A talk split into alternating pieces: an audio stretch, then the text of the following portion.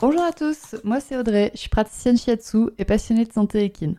Et tous les vendredis, je me mets au défi de vous partager un maximum d'informations et de pistes de réflexion sur un sujet lié à la santé de vos compagnons à crinière. J'embarque donc avec moi pour parler physiologie, émotions et relations, avec beaucoup de bonne humeur et surtout de la passion. C'est parti, je vous souhaite une bonne écoute.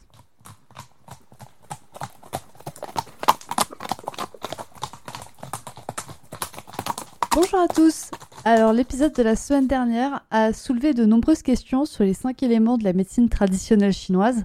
Par exemple, qui ils sont, à quoi ils servent, mais comment est-ce qu'on les utilise?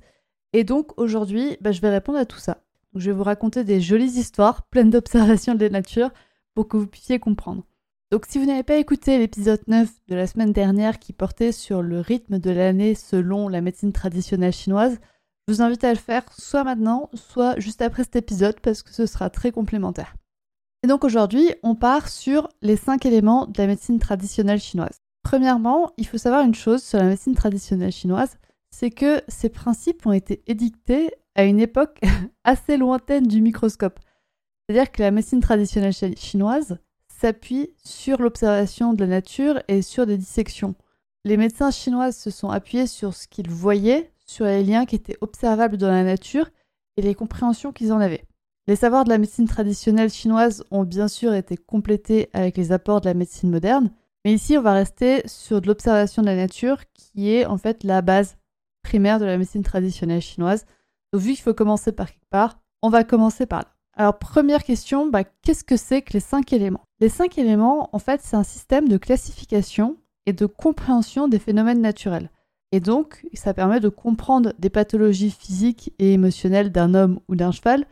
Ça permet de comprendre et de classifier ce qui peut se passer, les interactions qu'il peut y avoir au niveau des différentes pathologies ou des différents symptômes, tout simplement. On ne parle pas spécialement de pathologie, mais vraiment de symptômes, de phénomènes visibles. On parle d'organes, on parle de faiblesse, etc. Mais c'est vraiment voilà, les liens entre les choses de la nature les choses observables chez un cheval et chez un humain. Du coup, les cinq éléments, bah, ce sont le bois, le feu, la terre, le métal et l'eau. Vous voyez que ce sont des éléments du coup qui sont observables dans la nature. Le bois, ce sont les arbres, le feu, c'est le feu. La terre, elle est cultivée par les paysans, donc elle est très visible. Le métal était déjà visible, était déjà visible sous forme bah, soit de pépites d'or, soit sous forme de fer, il y avait des outils, enfin, il y a des outils en métal qui existent depuis maintenant très longtemps. Ça aurait été intéressant que je me rappelle quand est-ce qu'était l'ère du métal. Mais bon, voilà. Et l'eau, bah, bien évidemment, est aussi un observable de la nature. Et chaque élément est en lien avec un organe, un viscère, des tissus, des émotions, des comportements, une saison. On pourrait en quelque sorte tout associer à un élément. Et donc bah là, je vais vous dire qu'est-ce qu'on peut associer à chaque élément. Du point de vue des saisons, comme on l'a vu dans l'épisode 9, le printemps c'est plutôt bois, l'été c'est plutôt feu, les intersaisons c'est la terre, le métal c'est l'automne et l'eau c'est l'hiver. donc ça c'est pour les saisons. Donc, en ce moment on est en automne. Si vous écoutez le podcast le jour de sa sortie le 10 septembre, on est en automne et donc c'est la saison du métal. Pareil pour les organes, donc le foie peut être associé au bois, le cœur peut être associé au feu, la rate peut être associée à la terre, le poumon peut être associé au métal, et le rein peut être associé à l'eau. Avec ça, il y a les viscères aussi. Donc les viscères par rapport aux organes, les viscères c'est vraiment ce qui est en communication avec l'extérieur. Donc ce qui a une lumière, ce qui a une lumière antérieure et postérieure. Donc c'est des organes qui vont avoir une vraie communication alors que les organes comme le feu, le foie, le cœur, la rate, les poumons et le rein, il vaut mieux pas qu'il y ait d'entrée ou de sortie de ces organes. Et donc la viscère du bois, c'est la vésicule biliaire, la viscère du feu, c'est l'intestin grêle, la viscère de l'estomac, de, la terre, c'est l'estomac, le petit lapsus, la viscère du métal, c'est le gros intestin, et la viscère de l'eau, c'est la vessie. Voilà, donc là on a, vous voyez, des organes et des viscères qui sont à chaque fois raccrochés à des éléments. Mais à côté de ça, on peut rajouter aussi des tissus donc des groupes tissulaires qui ne sont, pas des, sont pas des organes à proprement parler. Vous allez vite comprendre quand je vais vous le dire, par exemple ceux du foie, ceux du bois. Donc les tissus du bois sont les tendons, les muscles, les ligaments, la corne chez les chevaux. Vous voyez, c'est des choses qui sont plus grosses qu'un organe, plus étendues, présentes à différentes parties du corps. Donc c'est des groupes de tissus. Les tissus du feu, c'est le sang et les vaisseaux sanguins. Les tissus de la terre, c'est les chairs, les muscles aussi. Donc chez les chevaux, d'un point de vue de la chair, on retrouve la fourchette. Donc quand votre cheval a un problème de fourchette, c'est qu'il a un problème en général au niveau de l'élémentaire. Les tissus du, du métal, ce sont les voies respiratoires profondes et supérieures et la peau. Et les tissus de l'eau, ce sont les os et le système urinaire. Et bien évidemment, tout ça est aussi rassocié à un organe des sens et donc à un sens. Par exemple, pour le bois, c'est l'œil et la vue. Pour le feu, c'est la langue et le toucher. Donc chez les chevaux, ça se voit bien parce qu'ils vont, ils vont en effet toucher. Chez les humains, on va toucher avec nos mains. Par contre, les chevaux vont vraiment toucher avec leur langue. D'un point de vue de la terre, c'est la bouche et le goût. Pour l'élément métal, ce qui est rattaché, c'est le nez, donc les naseaux et l'odorat. Et pour l'élément eau, ce qui est rattaché, c'est les oreilles et donc l'ouïe. Donc si votre cheval a un petit problème d'ouïe, qu'il entend moins bien, c'est qu'il y a potentiellement une faiblesse au niveau de l'élément eau.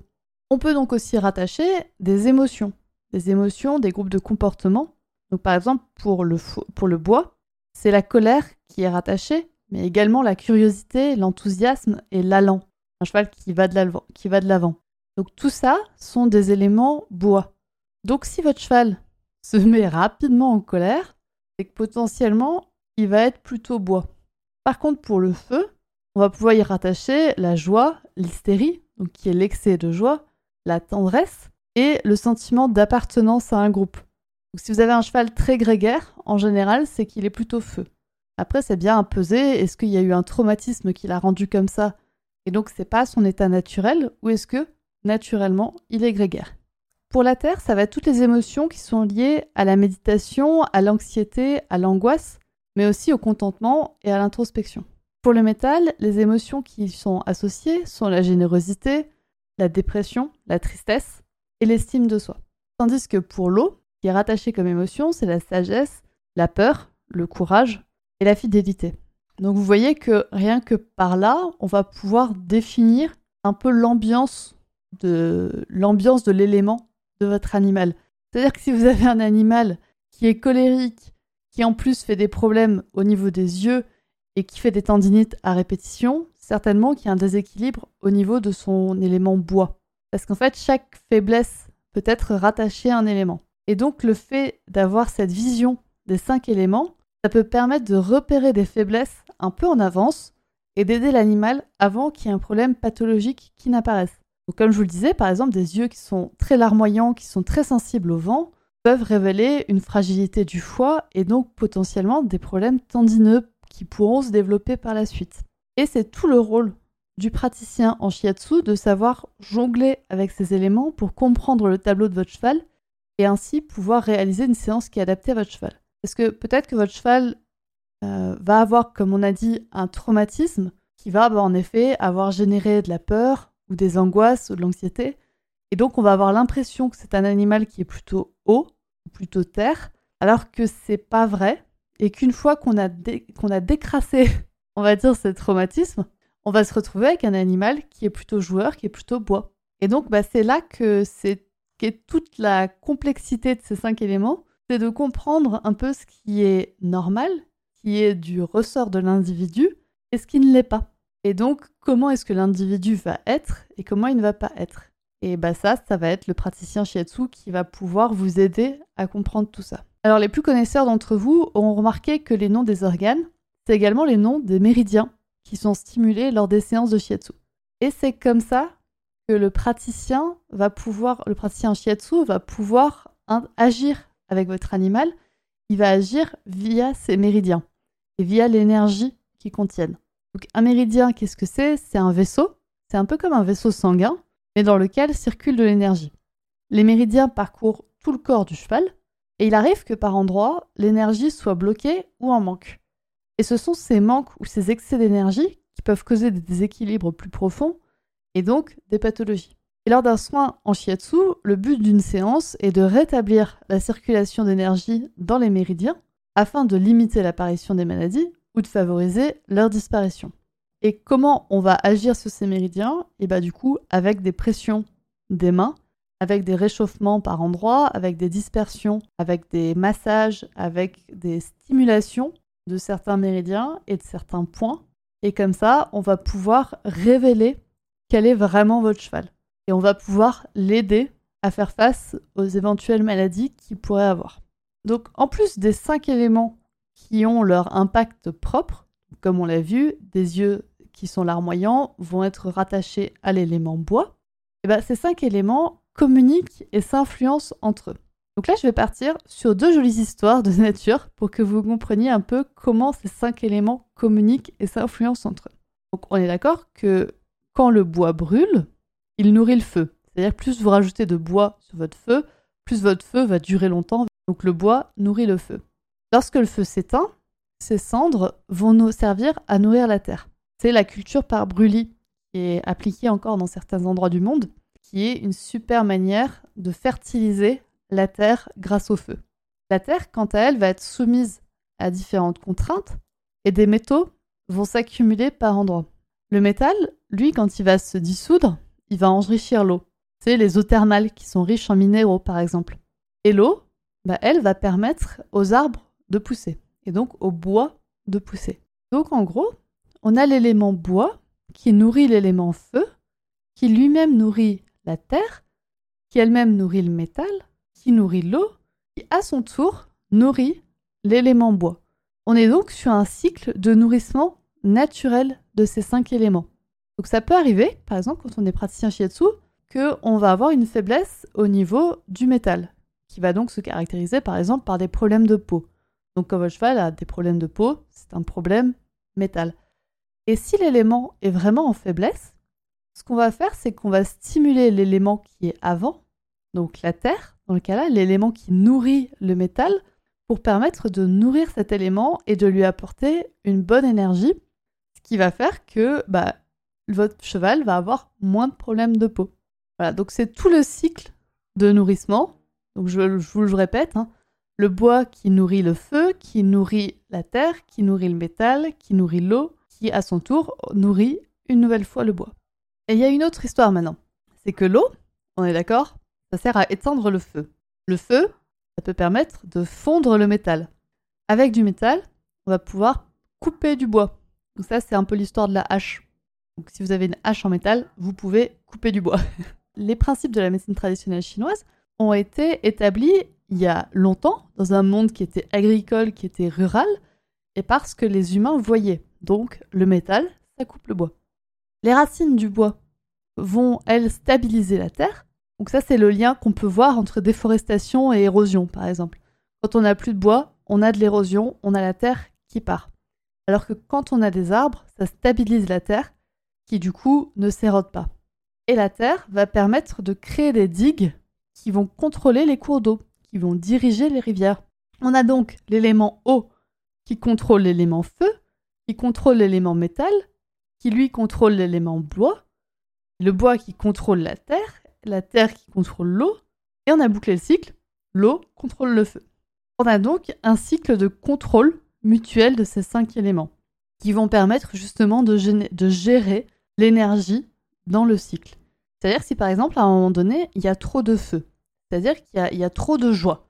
Il y a trop de joie, on est sur un animal qui est assez hystérique, qui n'arrive plus à se contrôler du tout, eh ben on va aller chercher des éléments de l'eau pour pouvoir contrôler ce feu et donc permettre à l'animal d'être plus, d'être moins hystérique, d'être plus calme. C'est ce qui va permettre donc de contrôler les excès d'énergie qui peut y avoir. Vous l'aurez compris, donc les cinq éléments et leur lien entre eux, c'est une formidable porte d'entrée à la médecine traditionnelle chinoise et pour comprendre les problématiques physiques et émotionnelles des chevaux. C'est vraiment génial comme, euh, comme philosophie parce que c'est assez abordable et donc ça permet de vraiment comprendre plein de choses assez facilement. Mais je tiens quand même à souligner que les cinq éléments, c'est une des portes d'entrée de la médecine traditionnelle chinoise, mais c'est pas la seule. Les cinq éléments, ils sont géniaux parce qu'ils permettent de comprendre vraiment énormément de choses. Par contre, ils permettent pas de tout comprendre. Et ils sont accompagnés de toute une série d'autres concepts qui permettent de réaliser la séance de shiatsu la plus adaptée à votre cheval. Je tiens également à faire une petite aparté à toutes les personnes qui connaissent la médecine traditionnelle chinoise. Là, dans cet épisode, euh, c'est, c'est le premier épisode sur la médecine traditionnelle chinoise que je fais. Du coup, c'est des vraies bases. Donc, il y a des choses qui ont été simplifiées. Pardonnez-moi. Pardonnez-moi si j'ai trop simplifié certaines choses, mais c'est histoire de poser des bases et je trouve que c'est déjà bien assez intense comme premier épisode sur la médecine traditionnelle chinoise. Mais si cet aspect médecine traditionnelle chinoise vous plaît, eh ben, vous pouvez me le faire savoir en m'envoyant un, message privé, par exemple, à murmure.animal.shiatsu sur Instagram. Vous pouvez aussi m'écrire un mail à l'adresse murmure-animal.outlook.fr et je serais vraiment ravie d'avoir vos retours, de savoir si ce genre d'épisode vous plaît et de pourquoi pas du coup prévoir d'autres épisodes plus axés médecine traditionnelle chinoise que équitation. Voilà, c'est tout pour aujourd'hui et donc euh, j'ai vraiment hâte d'avoir vos retours sur cet épisode. Moi j'ai beaucoup aimé le faire, j'ai beaucoup aimé le construire, donc j'ai vraiment hâte d'avoir vos retours. Et ben voilà, je vous dis à la semaine prochaine. Et ben voilà, c'est terminé pour aujourd'hui. J'espère que cet épisode vous a plu.